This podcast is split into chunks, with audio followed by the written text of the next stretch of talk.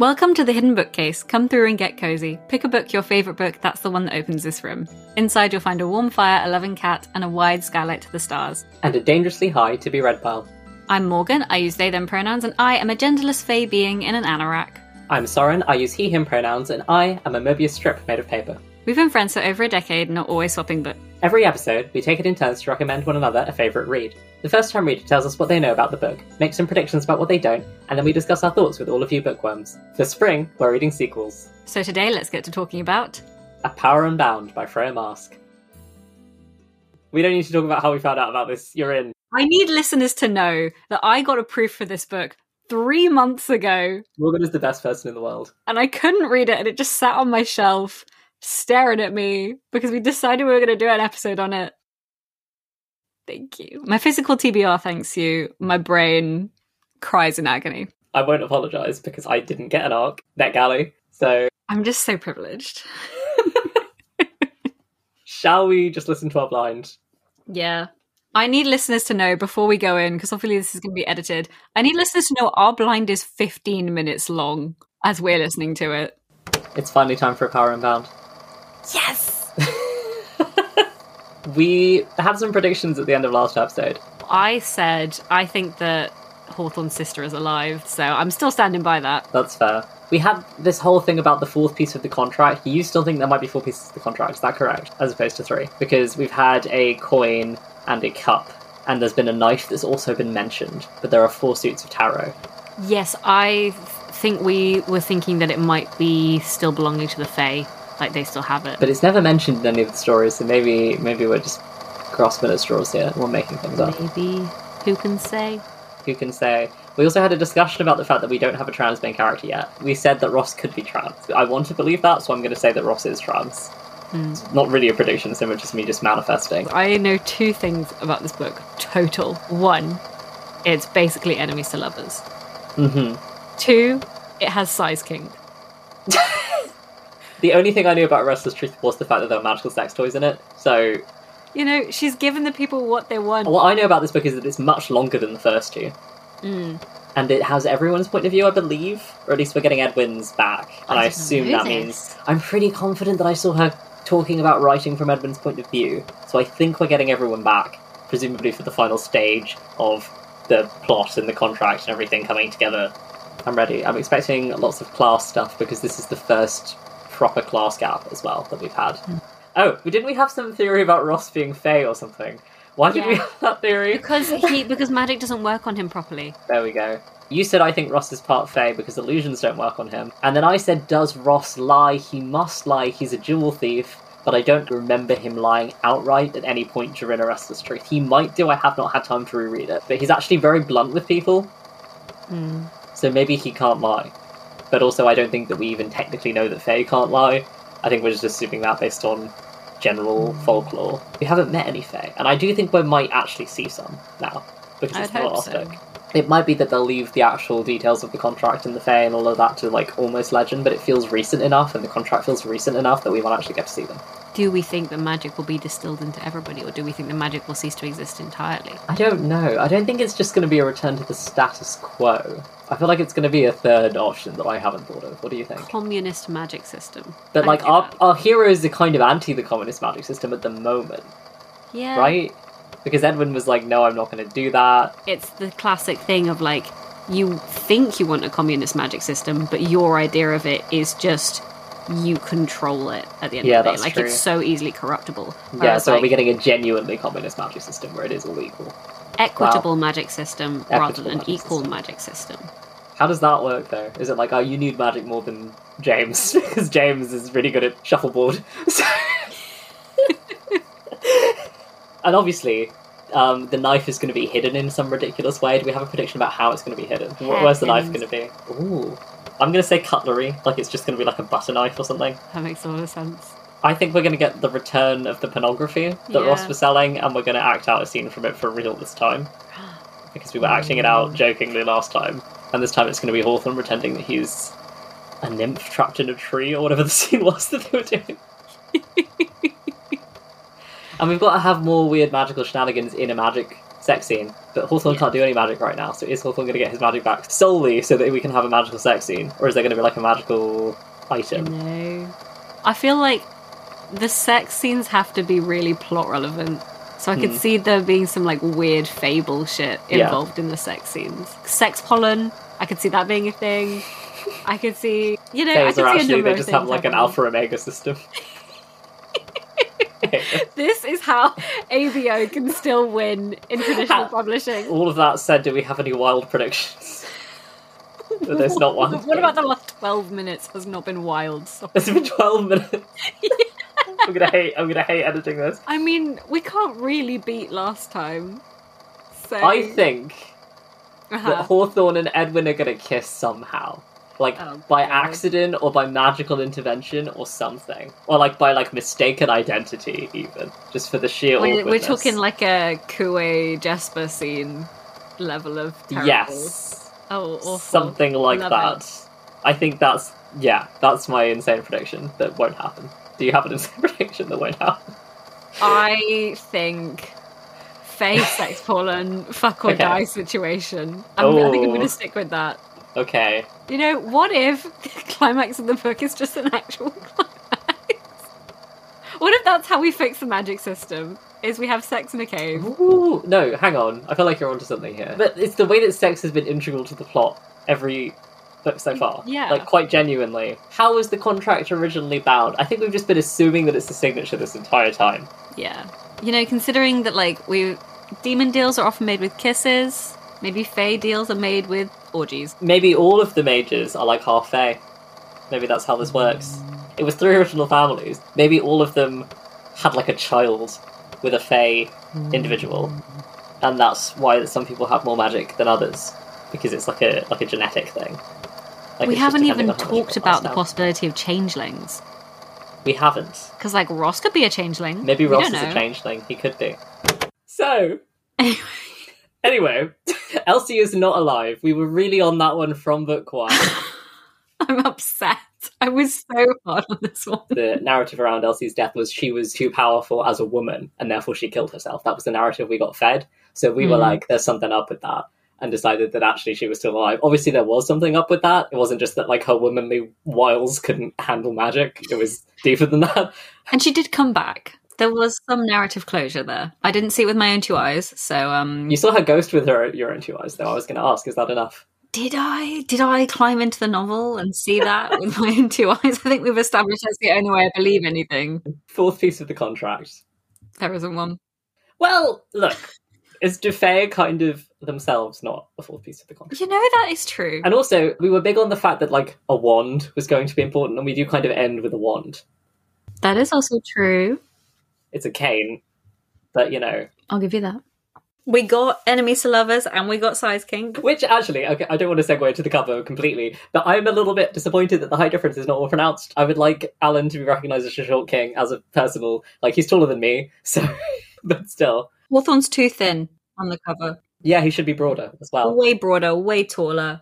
I appreciate that the cane is actually for something this time. I love that Alan was like, "Oh yeah, he's faking the faking the injury," and then Jack's like, "Um, I'm actually in debilitating pain a lot of the time." anyway, I just pretend not to be because it makes me look weak. And I'm like, "Sir, I love you." Mood.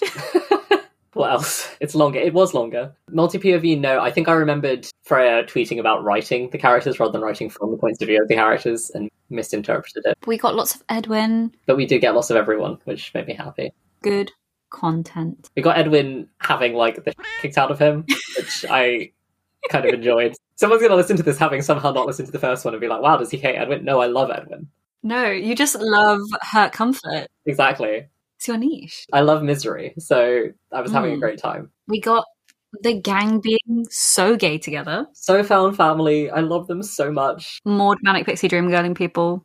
Maud with a gun. We didn't predict that, which we should have. Not to bring up she who must not be named when everyone's like, why not simply shoot Voldemort with a gun? That's Maud. she has. Secret third thing. We were right. It was a secret third thing. Hmm. There's two magic systems. There's two magic systems, which I feel like we should have understood from the beginning because it seems obvious in retrospect that there were two magic systems the whole time. No wonder Edwin could draw on one fine and not on the other at all. hmm In retrospect, it seems insane that nobody went, "Hey, Addie, why don't you try doing magic the way that Edwin does?" But also, why would you think of that? Because you're lumping magic into this one category. It's so good. And all humans have magic now? And all humans have magic. Well, did Robin do magic at the end? I was kind of unsure. It's the logical progression. It is the logical progression. It makes sense to me. But Robin, I don't think Robin actually does anything in the epilogue. But I think he said he like feels something, doesn't he? He already has foresight, so That's the thing. Do we ever learn how he gets foresight, or do we just assume it's part of the pain curse and then it's like, hang on, he has foresight. Maud is literally a medium. Medium. So obviously there are like there is another magic system, whether that's the same magic system or even another magic system on top of the previous two. I really, really want a book set in modern day in this world to see what the consequences are, like Yes. 110 years later. Um, it'd be insanely difficult to write because technology would be completely different. Well, but people wouldn't necessarily know. Maybe everybody can do magic, but only some people know about magic. That's true, but I feel like these people want to teach. I feel like Alan isn't going to keep his mouth shut if people can do magic. Distributes wealth to the masses, including when the wealth is magic. So you could just make it like a fantasy version of 2023. You could even have like references to the like old characters. Oh yeah, that guy who just like discovered the new magic system, invented it, the Corsi magic system. Like it could be so much fun. It would be. You could do a Cassandra Clare thing and just do like every single generation. I would be so happy to have loads of different spin offs of these, to be honest. I would read Freya Marske's shopping list at this point, to be honest. Like, it's probably very interesting. Alan wasn't Fae, though. I am deeply upset about that theory because I was really proud of that theory. Arguably, if we go with the whole, the three families are all descendants of Fae, which is kind of implied here. But not Alan, because Alan's, I mean, how is he a magician and none of the rest of his family is? How does that work? Maybe they've all been suppressing it, or maybe he just oh. had like a little bit. Like he had like, let's say his like great grandfather was, and then he just got that little that little drop. He's not like Fey Fey, like changeling Fey. He's not like, no, no, he's not like straight up boy. Fae, which I'm a little bit sad about because that would have been kind of neat.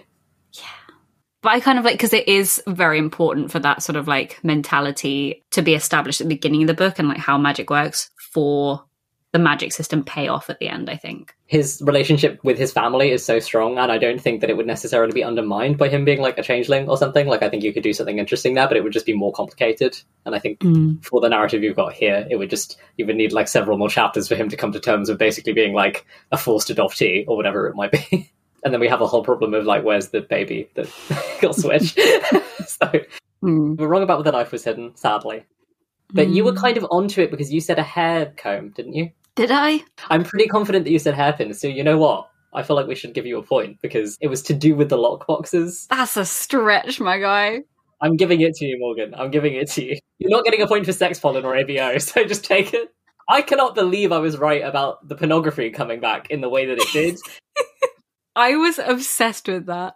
It was so good. To bring it back to the class stuff, because we also did mention that. yes, The power imbalances are so well negotiated in this book. Honestly. And that is like the perfect way to put Hawthorne and Alan on like more even keel. hmm exactly. Because Hawthorne owes this man so much and has been shaped by this man so much. And the discussions they have feel like I've seen some people complain, particularly with historical fiction, but even more generally, that everyone gets very therapy speaky sometimes when contentious issues are on the page. And I feel like this was very, it felt very genuine. Like, for example, the word safe word didn't come up because I'm pretty sure the word safe word didn't exist in Edwardian times. But they still end up establishing a method of that with the whole first name address thing, which is so, oh my god. Jesus Christ, that's all I can say. The relationship in this book felt so much more mature than the other two, I want to say. Obviously, Robin's had like other experiences before, but like it's still very sort of like first love and very sort of like nice and safe, if that makes sense. Whereas this one is a lot more sort of like kinky, obviously. It felt a lot sort of not richer. There's more of a sort of like conscientious awareness of sex and kink and that whole world because they've lived in it for so long. it's almost less soulmatey, maybe because they've already met. But Robin and Edwin have this like instant thing where they just get each other. So do Maud and Violet, really. Whereas these two kind of have to build it, which almost feels more real. There's a lot more negotiation, there's a lot more Hmm. back and forth and sort of figuring out where you are on equal footing. Yeah, I mean, I feel like the first two books do have that in terms of like Edwin has his sexual hangups where he can't be vulnerable to begin with, and he's like, "Oh, I'm just gonna engage with this in a way that keeps me safe, and then they get over that, and then Maud has her like, I've never done any of this. I'm just gonna go in, and Violet's like, hang on, wait. I feel like they had less emotional baggage to work through to get to the sex, and then they had to like do the emotional baggage in retrospect and be like, "Oh, wait, now we're kissing. Oh dear." Yeah, because they don't even kiss until oh my god. God, the scene in the bath where he like holds his face in his hands and he kisses. Oh my god, I literally was like, "I'm I'm gonna cry. I'm gonna throw up. This is amazing."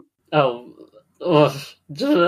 just making noises, but I can't articulate how I feel about these two. Angst about emotional intimacy. Can we talk about the, in inverted commas, betrayal? Because I was so shocked, and then it made so much sense in retrospect, but it was so masterfully done. Like, of course, of course, all of this would happen, and then you think about all of Alan's actions in retrospect, and you're like, oh yeah, of course, that's why he did this, or that's why he said this, or that's why he asked about this he's like, oh, I can't make friends with these people. And you're like, oh, yeah, because they're rich. And it's like, no, because you're about to betray them. And then the moment after that happens, he's like, oh, I'm friends with them now. And it's like, oh my God.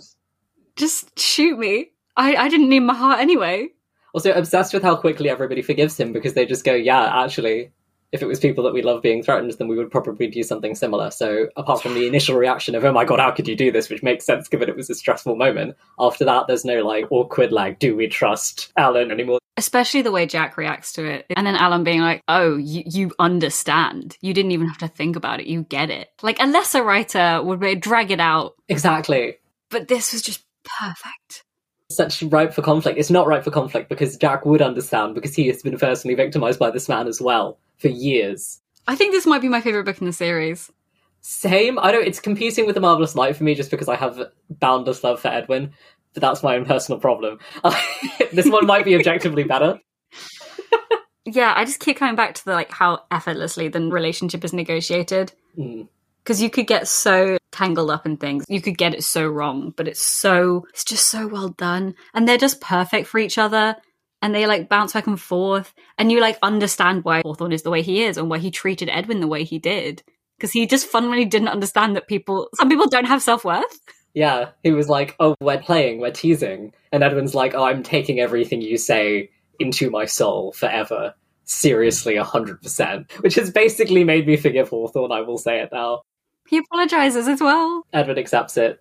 They're good. They're fine I see how they are now picnicking together, which apparently just wasn't by the sea. I don't know why I was so sure that that vision was by the sea. I think I just conflated the ship visions with their picnicking vision for some reason. Maybe it was the breeze or something. I feel like now we're on to picnic. We need to talk about the showstopper, heartstealer, Addie. Oh my god, I love her so much. I'm so happy that she was more prominent in this. We love a good lavender marriage. Arrow is Queen. I love her. Queer platonic soulmates. I feel so stupid because I remember when I think it was the first scene with her in it, even they mentioned her tapping her ring against the table again. And I remember thinking, what? Uh, obviously, she doesn't have the ring anymore, right? Like she wore a fake for a while, didn't she? But and then they reveal the proposal several chapters later, and I was like, Freya Marske literally draws your attention to the ring again, and I was like, oh, last time she did this, it was really, really important, and then I just forgot. I just love her and I love them and I love that whole thing. And I love the way that Edwin and Addie talk to each other and the way that Addie's like, if you die, I'm not being the emotional support here. The only thing that will work is if you die, I will ruin your husband's life. So that's all I've got. That's the emotional ammunition that I have, and therefore I'll use it. They're just so cute, though. Even before they revealed the proposal, I was like, oh, it's so cute. Like, Robin and Addie have clearly gotten closer over time. I love their dynamic. And then it was like, they're getting married. I was like, yes. I'm such a sucker for that trope. It's the aro ace in me. I'm like, forever alone. Ha ha ha. And then I see stuff like this, and it's so cute. You can join the weird polycule slash found family. It's just amazing and I love her. And I love the fact that we have at least one person in the group that is not just like paired off or one of the protagonists, but she's still very important because she is like important to the characters. Also, obsessed with her just like on the treasure hunt with the rest of the group and being like, I'm going to pair myself off with the ancient unknowable Fae. Yeah. Class project. Who, who do you want to do your presentation with? You. the coolest. I hope they keep hanging out. They will. They do, in my brain. We're in the realm of headcanon now. There's no such thing as another book. Could we just have another book, please, Freya? Could, could we just have another book? Nothing even has to happen. Yeah, just give us like them living in the house and hanging out, and then they go grocery shopping, and then they have a sleepover. I'll, I'll read anything. But especially give me an Addie standalone and I'll like give you my firstborn child. Or a DeFay standalone. What about a Dufay Lady Cheetham romance. Where's that one? Because the vibes were vibing. I would break up with my husband after that as well, quite frankly. I would be like, no, you weren't listening to me. Our daughter died. What's going on? Also, you're a Tory. I love the Tory hatred in this book. I feel like the Americans won't appreciate it as much as both of us, I'm sure, were. Oh, it was beautiful. It's weird things being married into real political context. I think I kind of miss it sometimes with American urban fantasy and stuff because I don't know it as deeply. But like with Lloyd George being mentioned, I won't dox myself by saying who it is, but I know a descendant of Lloyd George whose surname is literally still Lloyd George. Wild.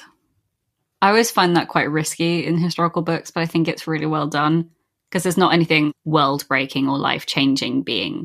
I mean, obviously, the ending of this book implies a lot, but like, yeah, but not not throughout the narrative. Yeah, to discuss again. Unfortunately, um, she who must not be named. There's the whole like deeply problematic stuff of how she ties in magical narrative with real world historical events, and how, especially in Fantastic Beasts, it is deeply, deeply problematic. Whereas, like in this series, the First World War is definitely a shadow that seems to be implied as like the big thing that's coming, but it's just so much better handled. And also, they've got tools to potentially actually do something about it, as opposed to just go, let's ignore it, or have the villains be the ones who say that they should do something about it. the way that politics is done here, it's just so well done. Hawthorne being like, yeah, I support redistribution of wealth and I try my hardest, but nobody wants to take my charity. And Alan's like, what? There's, you've got to be joking, right? You've got to be. I think we're tying it in Marske's decision not to have anyone genuinely real, which he talks about in the acknowledgements, like people get mentioned, but they're off page. Like you never see anybody who's real. I think makes a lot of sense. Like I think that keeps it in this sweet spot where it doesn't feel too jarring, but it also feels anchored in the genuine history and also the research. She's put in the work. Historical fantasy scares me. Yeah, because you have to research so much. I I could never. Exactly. I just want to scream. Like, I wanted to scream when I finished this. I wanted to scream several times throughout. I did read more of it in public than I intended, also because we have to complete the trifecta of embarrassing stories with reading these books. I was meeting my father, and I was meeting him on the train because we live a couple of stops up from each other on a train line, so sometimes we just get into the same carriage and we meet like that. And then he came and sat down, and I was like, let me finish my page. And then I did finish my page. I closed my book, and he was like, "What are you reading?" And I was like, "Oh, it's the third book in a trilogy. I think I've told you about the first one vaguely." And he went, "Okay," and then he just pulled it from my hands and started flicking through it. and there was a there was a twelve year old boy sitting next to us, so I couldn't be like, "Stop! There's sex in it." I just said, "Oh, there's some dubious content in there. You might want to." And he eventually handed it back to me, but I'm not actually sure he saw anything. I hadn't read. I hadn't even hit a sex scene when this happened, by the way, so I had no idea what could possibly be in these pages. so that was horrific, and I need everyone to know that that occurred. See, I did the classic thing that I always seem to do, which is reading it in the staff room and thinking that everything would be fine, and then just every time immediately hitting a sex scene. There's something about the rhythm in which Masks insert sex scenes where you can never see them coming. They they don't feel unearned or illogical, but you think, no, I'm good now. I read a little bit in a coffee shop this morning, and I thought, no, I don't think there's going to be one at this point." point, and then there was one, and I was like, oh. Surprise! I'm now reading this in a fairly crowded room, but that's fine. But I kind of love that you can't predict it. That's good. Especially with these two, Jesus Christ, because they just jump each other's bones every five minutes. It felt the most truly fanfic because, like, a lot of E-rated fic is just the sex could happen at any moment, but it's going to happen. When's it going to happen? This is only 3k, and they've been walking through an office 1k of that. Surely they're going to duck into a room in any second now, and then they do the role play, I actually really liked that. Like it was just so well written. The back and forth and the way they like stuck to it most of the time. There's that one moment where like like Hawthorne's completely forgotten what's happening. And then he's like, I'm gonna keep you all to myself. And Alan's like, Oh, the crew will be so upset. And Hawthorne's like, hang on. There's so the witty banter. I feel like it can be a very fine line in these kinds of scenes. I feel like it can be kind of irritating if it feels like it's trying too hard, but it seems to come so naturally with the two of them. Maybe because it's all the time. It's just so good. And then like the little moments of seriousness and like levity. Like I feel like this is a trend throughout all of them, and it might be something we've discussed before. But even like the moment where Hawthorne has a little bit of trouble with his mouth and Alan is like laughing at him. It's just like very cute and intimate, and it feels very real in terms of like, despite the fact that they're doing these ridiculous role plays, and despite the fact that you know, even in the context of this story, they are a lord and a lowly journalist, they still feel like people who are having a realistic, if very good time. And the way that Hawthorne has literally like shaped his sexuality through the pornography that he reads. And then Alan's like, wow, this man is literally made for me. Yep. I literally trained him basically. I made him for me. Oh god, it's it's, it's also kind of fun in the power context there as well. Like it feels like something Alan has over him, but then I guess they kind of have it over each other. Obsessed as well with the fact that it's just been Alan from the beginning, because obviously Edwin and Robin also bond over the same pornography. Can you imagine if Edwin found out? you know that as soon as Maud finds out, she's like, "Oh my god, I'm commissioning you. You've got to write me this and this and this." And then if you could just watch me and Violet for a second, and then you could write some like female stuff as well, like she would be so down for it. Both Violet and Maud are very. They're just like telling everyone everything, and everyone else is like, "Please." Violet just holding Hawthorne hostage throughout this novel and being like, "Anyway, me and Maud last night," and Hawthorne being like, "Please." Would you suggest that maybe I could do this instead of this? Like, do you think that would work better next time? Like, give me some tips. you know, could you give Maud some tips? You've been two fingers with me. She's been two fingers with me. You can bond. And the worst part is Maud would want to bond over. she's, she's down. She's down for anything. Someone has to draw like a relationship web. Because we've got Violet and Hawthorne, and Hawthorne and Edward. Hawthorne's just the middle pile station. He's out here like, oh, I'm not a rake. I haven't off of London, and he's someone in every couple that this book ends up with. From the beginning, you're like, how could I ever love Hawthorne? And you get to the end, and you're like, this man. 50% of his own found family.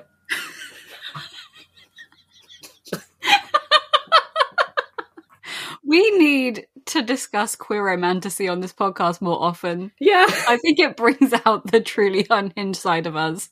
This is the thing, is I've always been very sort of like, yeah, romantasy is okay for other people, I guess, but like I don't really get it. And then I read this series and I'm like, wow, queer romantasy is so good. Like it's so hard to find queer romantasy that's in like the popular market. All these different like, oh, it's the romantasy of 2024, the romantasy of 2023, all these different romantasies, and they're all straight. And I'm like, please let the queer people live. And the vast majority of them are also like white cis heads who are abled. And I'm like, can I have some more representation? like Hawthorne's disability here. It was, I, I want to talk about that in general. I don't know if I'm stealing your, do you want to go on the romantasy point first? Just that all of the like queer romantasy I have read has been so, I'm going to say the word vanilla. It's a lot of fade to black. It's a lot of, and then they kiss at the very end. There's not a lot of queer romantasy in the way that romantasy currently means in like the general consensus, which is full on sex scenes.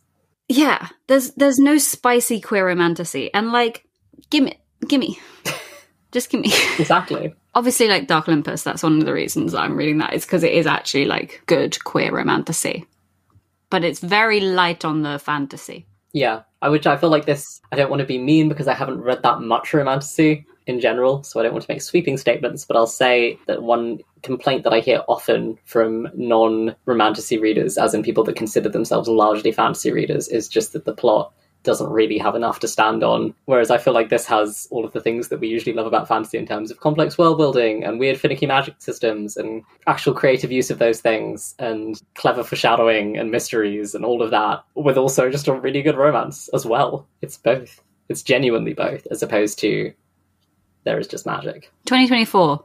I'm going to get into romantasy somehow because I'm curious. We're going to get you there. Well, th- I, I have to get you to read um, A Taste of Gold and Iron then, because you will go feral over it. I was thinking about it a lot while reading this. You, I know you will. Yes, please. Although it does have less sex in it, sadly. This is my issue. Ugh, gosh. Yes, I'll just DNF it then. God. it's a lot. Terrible. But the tension is very good. So there is that. That's the bit that I care about. I just like the good tension, which this book does very well. There's just so much will they, won't they? And so much like looking at each other across the room and being like, maybe, maybe I'm imagining some things. Who can say?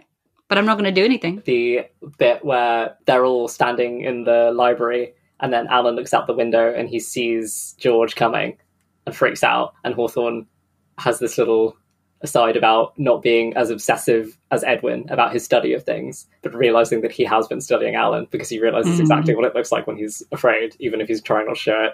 Oh my god. Jesus Christ. Oh boy. Can we talk about Hawthorne's disability? Yes. I really like that it's multi layered here in that it very much feels like not having magic is a disability for him. Mm. But then on top of that, he also has an actual, because allegory is fantastic, and literal representation is also fantastic. But I feel like that's just something so good when you get that combination. It just adds a better flavor profile, I want to say. it just makes it more interesting. Double whammy disability. I love it so much. It really ties back into what we were talking about with Elle on our disability and fantasy episode about sort of like how it matters about how a world is structured as to what a disability is considered to be. Exactly. Which is interesting as well here because you could argue that this, you know, we talked a little bit about sort of the magical cure, and this is sort of the opposite of that in that everyone becomes disabled in the same way that Hawthorne is, but he realizes that there is a different way of doing things that has just not been on his radar at all. And he's like better prepared for this new world because A, he's used to living without the first one, and B, he is very powerful in the second one. Mm, exactly. Speaking of we love a good overpowered scene, Edwin just straight up destroying the barrel. For a heartbeat, I thought that he had somehow done the last contract thing and yanked the powers out of his brother and George. I was panicking. I was freaked out, and then I realized it was the leyline thing. I had a moment of extreme fear. I was like, "What have you done? Has Edwin just gone to his villain arc, sort of thing?" Oh, it's just a beautiful scene, and he's like so caught up in it, and Robin has to be like, "It's okay, you can stop now." I love that trope. I eat that trope up. Oh my I was god! thinking about you while I was reading that whole bit. you can let go now, love. It's okay. Oh, gets me every time. There's a lot of um, on you just tired of being nice in this book, actually, in general, which is great. Even even for the non-magical characters like Maud with her gun. Iconic. I was thinking about the fact that everyone has killed somebody now, because Edwin kills the guy in the first book, and Violet kills someone in the second book, and Maud pretty much kills somebody with a gun in this book. Also, Violet had already killed someone, hadn't she? Mm. I do love that Alan is just like, okay, we're stabbing this man in the neck. Yeah. It's an escalation, but it kind of makes sense at this point. Wait, we need to talk about Alan's whole sin eater thing though, because oof, I'm also a sucker for that trope. That I'll do the horrible thing so that everyone else doesn't have to. So good. I my brain was rewired by the hundred seasons one through three, and ever since that that trope is good. And it is the dynamic that I've taken into almost all of my writing because I'm such a sucker for like morality chain and stuff like that. I will suffer and I will be a bad person so that you can be like perfect. And then destroying that by being like, stop putting me on a pedestal. I am also a terrible person. Let's be terrible together. Mm. It's not fair for me to be able to be kind just because you are able to be cruel. Like the dynamic you can do with that trope, beautiful. I have so many feelings about these characters now. Alan with the eldest daughter syndrome, an icon. He is Declan Lynch coded, and we love it. Imagine Declan Lynch writing pornography to support his family.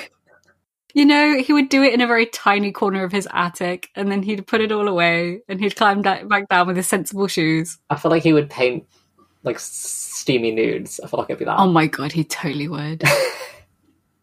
Another weird. This is just a bizarre segue. Hawthorne comparing Alan to an oil painting after Robin comparing Edwin to a watercolor painting in book one. I don't have anything to say about it apart from the fact that it made me want to yell. I loved it. The way that Marske writes appearances, I don't really know how to articulate this. I feel like sometimes romance novels do that thing. I've seen people complain about this where they introduce the character and they tell you what they look like at the start and then they sort of just expect you to remember, which I guess is fine. But also, I don't have a great memory and I tend to forget things. But also, I feel like if you are in love with somebody, then you're going to be paying attention, not necessarily to the way they look in like a superficial way, but you are enjoying looking at them. So you're experiencing their appearance, if that makes sense, when you engage with them. And the way that the characters describe each other in all of Marske's books just There's this constant reevaluation as they fall more in love. And see them in new context. Like the fear in his eyes and like all of these different little things and just Yeah. Yes. There was one mention as well of um, Alan's eyes being really just ridiculously perfect shade of brown in terms of not having any gold, which I did really appreciate because that is a thing that I've seen a lot of people of color complain about with the whole brown eyes are only written as beautiful if they're shot through with gold or if they gleam gold in the light or whatever it might be. It's just like a common thread, and then darker brown eyes don't get described as being pretty. I give almost all my characters dark brown eyes because I'm like, I have dark brown eyes. I don't know what other people's eyes look like because I don't look at them because I'm autistic. They look like a sapphire set into a snake statue, obviously. Which I loved as a recurring description. That was so insane. Also, not Alan at the like party being like, I can't recognize him because he's a brown haired man in a suit. He looks like every other. like, I don't know what to tell you. Objectively, he is the like hottest man I've ever met. Could I differentiate him in a sea of white men? No. No, could not pick him out of a lineup. I love that he's like, I'm looking for Maud and Violet because they're going to have the most outrageous dresses. I love that they've like already got this like spinster aunt vibe going and they're like more like 20. Violet turning up in the hat that has left two ostriches cold and without feathers.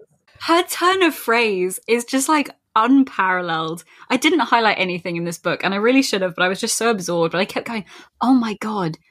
Like, especially towards the beginning, like I was just noticing all these different turns of phrase and being like, that is such an ingenious way to say that. Jack is talking to his mother. They're like going back and forth and it keeps calling her Polly or Lady Cheatham. And then at the end of the chapter, it's like, he said, doesn't it hurt? Yes, said Elsie Olsen's mother. It's this amazing blend of sometimes it's gorgeous metaphors and sometimes it's just really simple and so cutting. Like there was another moment that that is completely different tonally, but it's Alan and Hawthorne are standing in the street lamp having that conversation with each other, and Alan blushes, and Hawthorne thinks about putting his hand on his face to see if he can feel the heat. Like, not a complicated idea. Did it make me go feral? Yes. One of the more like literary ones that I did write down was um something moved in Alan the way he imagined worlds moved in the dark of the universe. Oof, yes, that one. I think um Marske wrote this because she made a deal with the Fae to be able to write so good. and that's actually what inspired the magic system and the plot. But there were so many. I feel like you could pull out almost any paragraph and get something insanely beautiful. Yeah. Who's your favorite character in this book? Don't make me sound shallow by saying Edwin again. Listen. Listen. Yes, please elaborate for the listeners who somehow missed a marvelous light. I feel like it's a tie between Alonso and Edwin because I love them both very much. I don't really have anything new to say about Edwin. I just love that he's such a.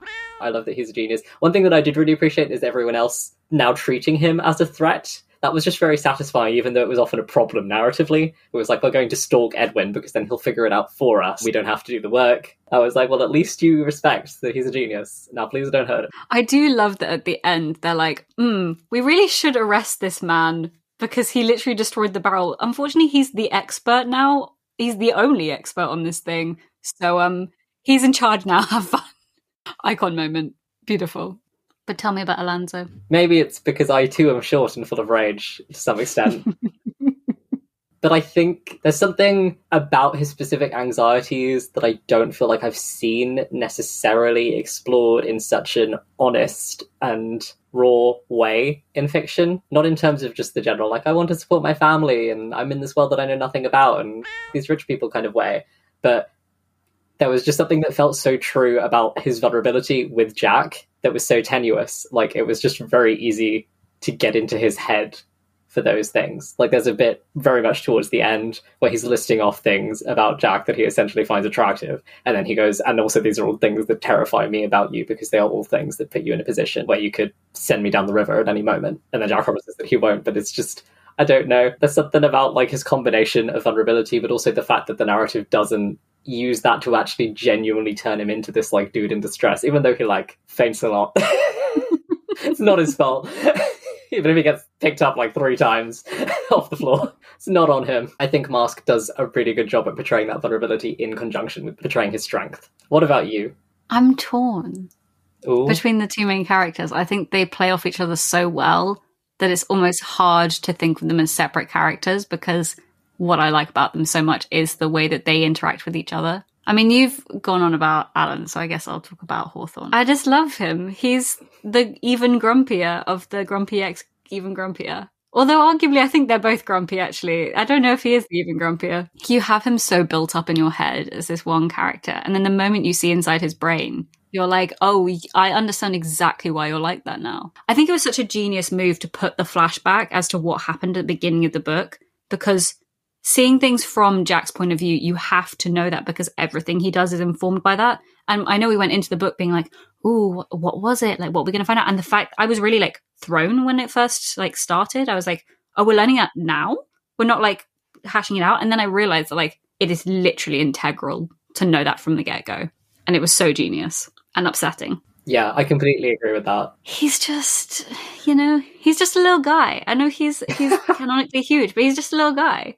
He's just like, what if I didn't have an emotion? That would be fine. We're not going to unpack this.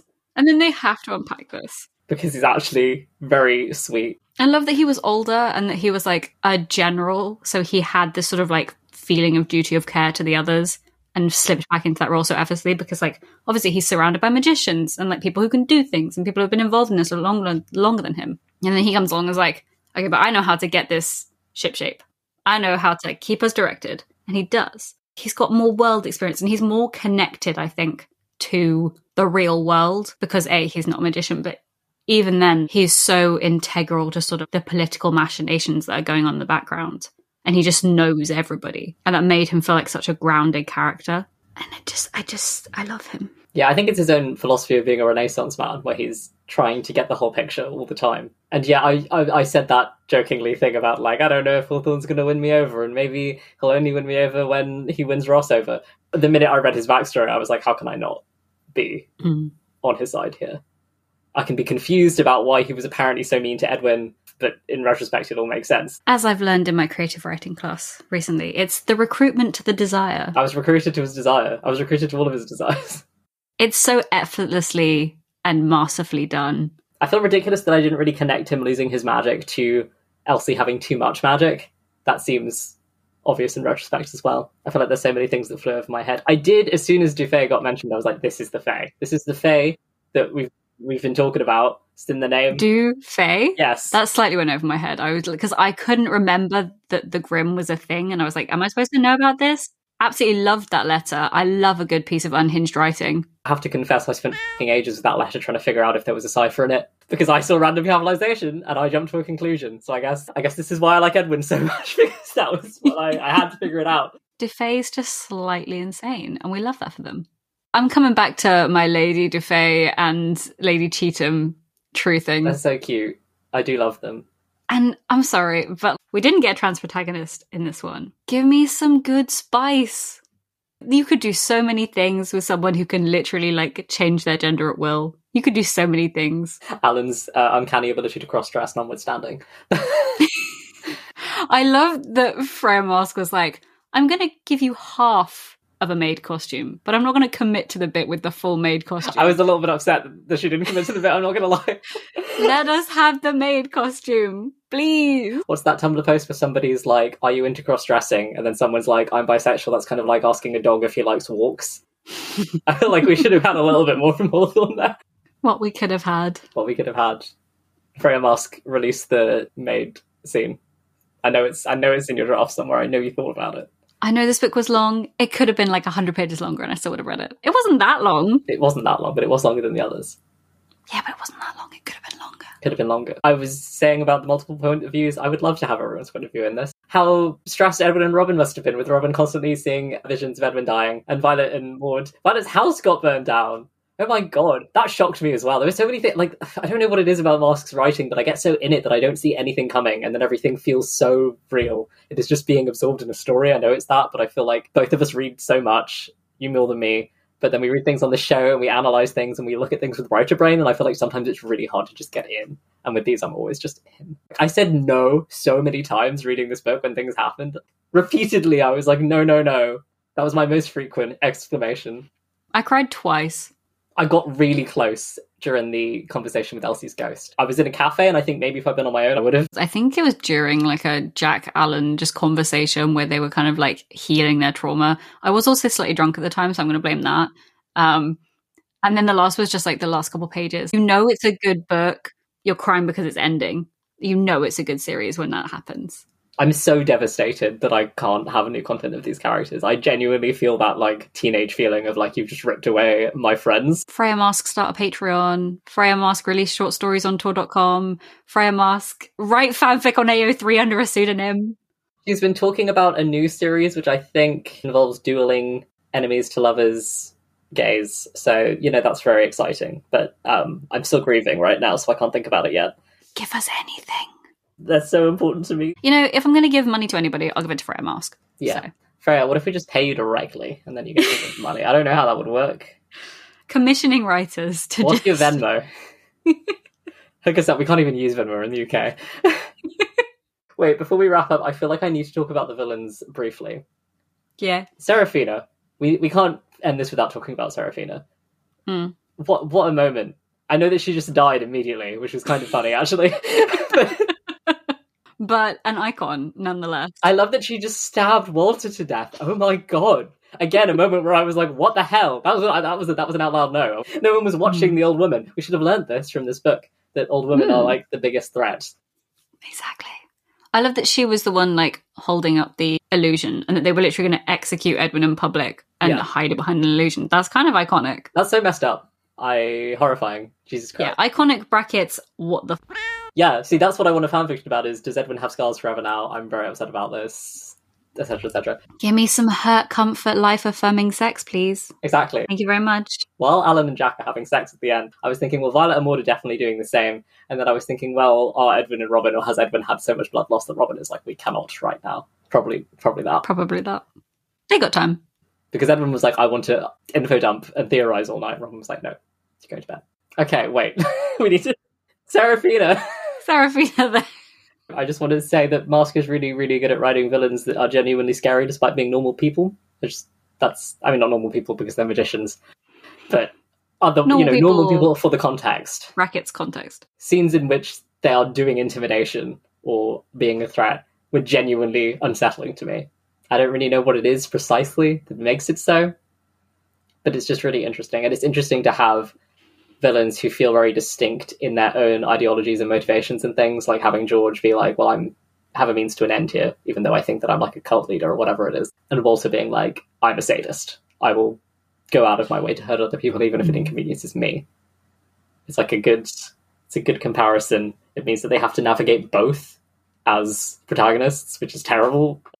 Morgan, I'm going to ask you first because you read A Marvelous Light second. So you're technically still the newer reader, I guess. I don't know. okay. How do you feel about Power Unbound? I loved it. I will read anything Freya Marske writes. I think she's an incredible writer. I think this is an incredible series. I'm not a historical fantasy girly, but this has got me. I have so many emotions. I want to reread it. I don't have time to reread it, but I want to. Many emotion, many, many feeling. Experience again for first time, please. Give me some Lethiment. Let me, let me experience it again. I'm just stroking the book for the listeners. ASMR. Like a villain with a cat in your lap. No thoughts, head empty, despite having talked for many, many minutes. What about you, Soren? I love I love this series so much. I love I I love it so much that I also have no words, despite having talked about it for like two hours. And I also feel like I could talk about it for six days. So I I I'm I feel like this was written specifically for me. It's one of those things where I'm like, I just could not love this more. I'm confused by how much I love this. And A Bound is such a good conclusion. It's so satisfying. We haven't even talked that much about the ending, but it's so good. I mean, we've talked about it, I guess, in terms of plotting and implications and it being an interesting conclusion. But even just for theatrics, I think it's hard sometimes when you build up to one climax to make it feel like enough. And I loved this with the ice breaking and with everyone flying about, even if there's just a lot of rugby tackling and punching going on. That was just hilarious, and it felt like an earned ending and a well hmm. approached ending. And I love Alan, and I do love Jack too. And I love this little stupid fun family so much. do we have any recommendations apart from rereading the series? no. Shall I go? Yeah. Okay, I've only read literally one of these so far, so this is a, a tenuous recommendation, but I've heard good things from my editor Kit, and the one that I did read definitely had a similar vibe. This is the Flos Magicae series by Arden Powell. They're also about queer people falling in love. I think it's pre-Edwardian era. Mm, Maybe it is Edwardian. I feel like there's cars and yeah, probably actually squarely Edwardian as well. Magic in high society. Everyone is queer. There's several of them. I think they're self-published. One of them's Mm. Polly. I've been told that it doesn't matter which order you read them in. So I guess go have a look at the descriptions and see whichever one you know fulfills your favorite queer vibes. I suppose I've read The Gentleman's Valet. That's the only one that I've read because I thought it was the first one. I kind of only read it because I wanted to read the Polly one, so I messed up there. I did still have a good time. I will say that they are not nearly as plot heavy. They are very much just romance. It's like the rom com version of these. That's that's what that is. Freya Marske was literally advertising them on Twitter today. There so- you go. And then if you do want something with traumatized characters, the only thing that I can think of recently that gave me similar feelings to this is A Taste of Gold and Iron by Alexandra Rowland, which is one you probably know of, at least if you're a Freya Marske fan, because they are friends and they're on their podcast together and stuff. But it's romantasy, it's second world, so it's not historically based, but it's got some historical inspiration. It is Bodyguard Prince, if you're into that. It's got the original antagonism that these two have. I wouldn't call them enemies because they are kind of always working on the same side, but they're, they're not happy about it to begin with. And then it's got that giving way to extreme yearning and pining and eventual devotion. But if you are obsessed with that dynamic of people just fundamentally misunderstanding each other, and then as they get to know each other, falling in love with each other at the same time, and also you're just losing your mind over the slow burn. It's much slower burn in every single way, and in, indeed than any of the the last binding books. So be prepared for that going in because you will be waiting, but it's worth it. Also, great mental health representations and great representations of mental health in terms of how they can actually be like properly disabling, not like a toothless representation whatsoever. So that's fun. Have you got anything?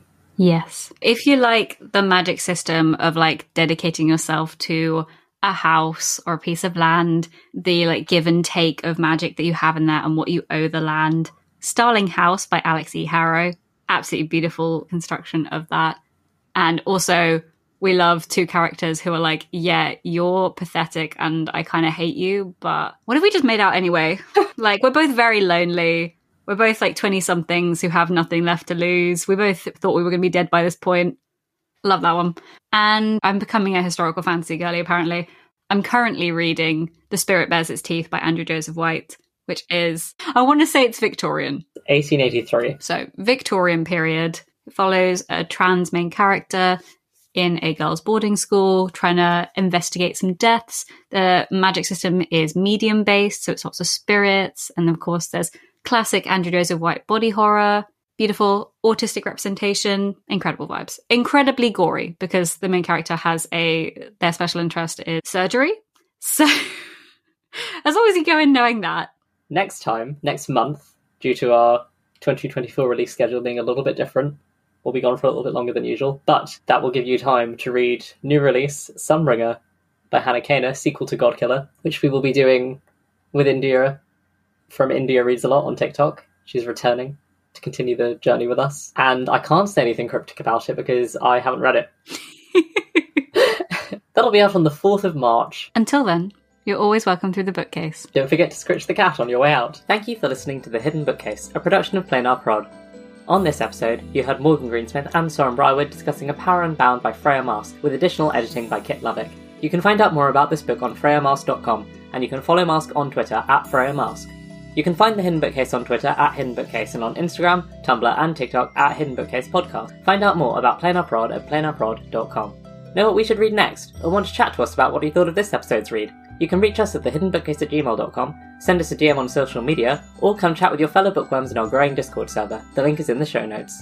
Want to support The Hidden Bookcase? Support us on Patreon for bonus episodes, audio outtakes, playlists, and other extras, or consider leaving us a rating or a review or telling a friend how to find us.